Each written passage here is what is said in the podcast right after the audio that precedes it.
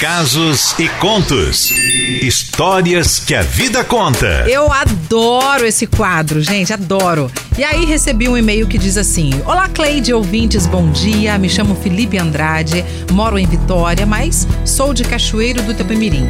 Sou filho mais velho de cinco irmãos, sendo dois homens e três mulheres. Não tive uma vida fácil, sabe? Tive que trabalhar ainda criança, ajudando meu pai, que além de alcoólatra, tinha uma saúde fraca. Mas tenho muito orgulho disso, pois, mesmo novo, de tudo fiz para que meus irmãos fossem à escola, mesmo que eu não tenha ido. E não foi por escolha, né? Cresci meio que revoltado com meu pai, sabe? E conviver com o vício dele não foi nada fácil. Apanhei demais, toda a minha adolescência mas nunca deixei que ele tocasse na minha mãe, nem nos meus irmãos. Foram anos difíceis, repleto de dor e dificuldades. Até que um dia meu pai caiu a caminho de casa. Foi o seu primeiro infarto.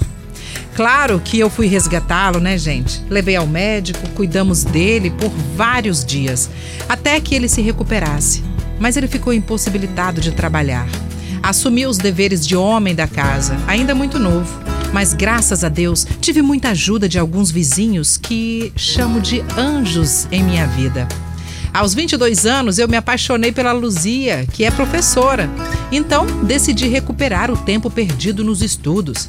E a primeira vez que falei com a Luzia foi para abrir meu coração, sem omitir nada, principalmente em relação aos estudos.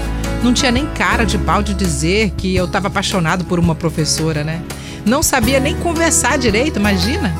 Ela me ajudou demais, gente, e sempre falava o quanto eu fazia bem para ela. Eu não entendia bem o significado daquilo naquele momento, mas eu gostava de ouvir. Assim, os anos foram passando. Quando terminei o segundo grau, meus irmãos já estavam formados em faculdade e até pós-graduados, e eu me sentia realizado e muito feliz por cada objetivo alcançado por eles e por mim também. Ô, oh, Cleide, minha mãe, Dona Zilda, é do lar, uma pessoa humilde, mas muito amorosa. Meu pai parou de beber, graças a Deus. É, e graças àquela queda, né? Mas ele ficou deprimido e continuou na cama desde então. Luzia se apaixonou, como ela diz, pelo homem que teve que ser homem muito cedo e se tornou o melhor homem dos homens. Ó, fico todo bobo quando ela fala isso. Vou abrir meu coração para vocês. Durante toda a minha vida, eu procurei conforto em tudo que me indicavam. Passei por várias religiões, mas nenhuma me completava. Até que ouvi as seguintes palavras: Deus é bondade perfeita. Por que nos destinaria à dor? Nosso destino é beleza, luz, amor. Entregue a Deus o que não pode mudar. Confie na vida e seja o ponto de luz em sua casa. Aí, Cleide, algo aconteceu dentro de mim. Perdoei o meu pai e me perdoei também. Parei de me fazer de vítima e de me sentir como vítima. E corri atrás do prejuízo, como você diz aí na rádio. Em 2015, eu me formei em direito. 2016 trouxe meus pais para morarem comigo e com todo o conforto e carinho que eles merecem. Me casei com a Luzia e com ela vivo os melhores dias de minha vida, pois aprendi a viver um dia de cada vez.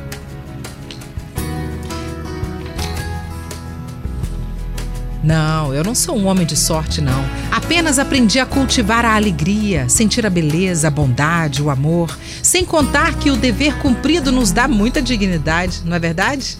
Quis contar a minha história para vocês, ouvintes, e para você, Cleidinha Sol, porque acredito que tenha muitas pessoas se fazendo de vítimas do destino e que precisam acordar para a vida, assim como eu acordei. Então anote aí o primeiro passo: é trabalhar o perdão e se perdoar. O segundo passo é ser grato por tudo. E o terceiro, como disse Santo Agostinho, quando você for dormir, responda sempre essa pergunta: O que eu fiz hoje? A música da minha vida, Cleide, é uma que me faz sorrir, cantar alto. E eu dedico a todos vocês que estão ouvindo a Litoral nesse momento. É essa aqui, ó.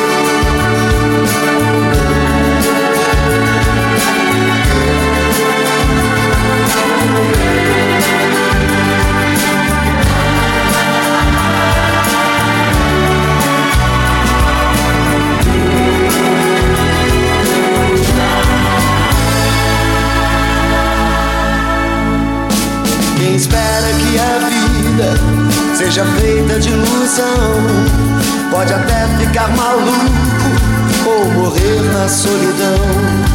É preciso ter cuidado para mais tarde não sofrer.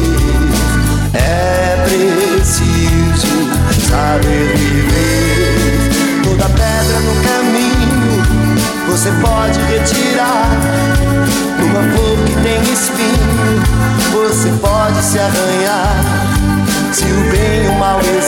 Existem, você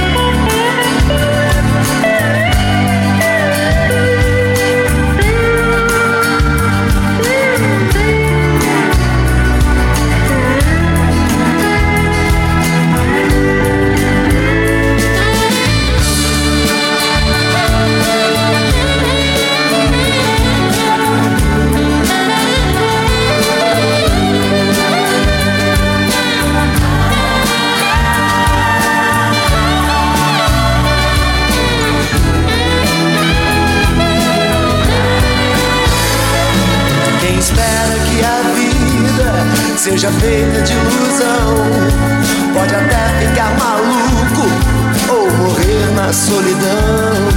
É preciso ter cuidado para mais tarde não sofrer.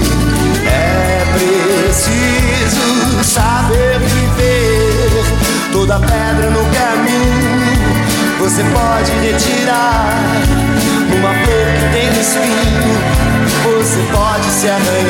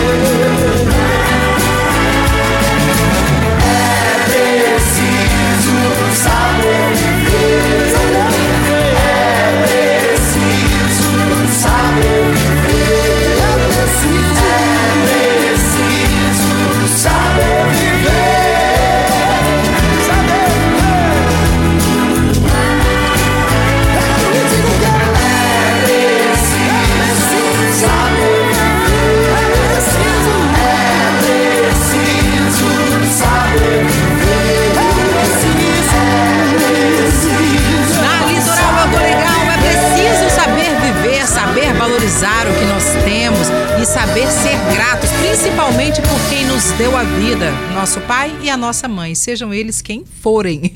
Casos e contos. Histórias que a vida conta. Não é verdade, gente? Vamos ser sinceros, né? Porque um pai, uma mãe, se não. Ele, você é metade seu pai e metade sua mãe, pronto. Isso é inquestionável. E aí não interessa se o seu pai ou a sua mãe é um bandido, é uma pessoa bacana, é um assassino, não importa, entendeu? Você precisa reverenciá-lo e perdoá-lo e se perdoar também. E viver bem com isso. É difícil? É difícil.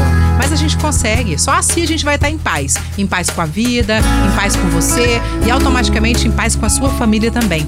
Deixa eu agradecer aqui é, o Felipe Andrade, ele que é daqui de, de Vitória. Na verdade, ele é de Cachoeira de Itapemirim, né? Mas tá morando aqui em Vitória. Obrigada pelo seu e-mail. Eu amei a sua história. Eu acho que vai ajudar muitas pessoas no dia de hoje, né, Sol? Verdade, ó. Alessandra Conceição, Laudiceia, que tá em Portugal, Rosana Garcia, falou: Nossa, amei essa história de superação. E o Edson fala assim: Ó, que linda história. Quero contar a minha também. Quem sabe passa na próxima terça. Ó, que beleza. Manda pra gente aí, Edson, que a gente conta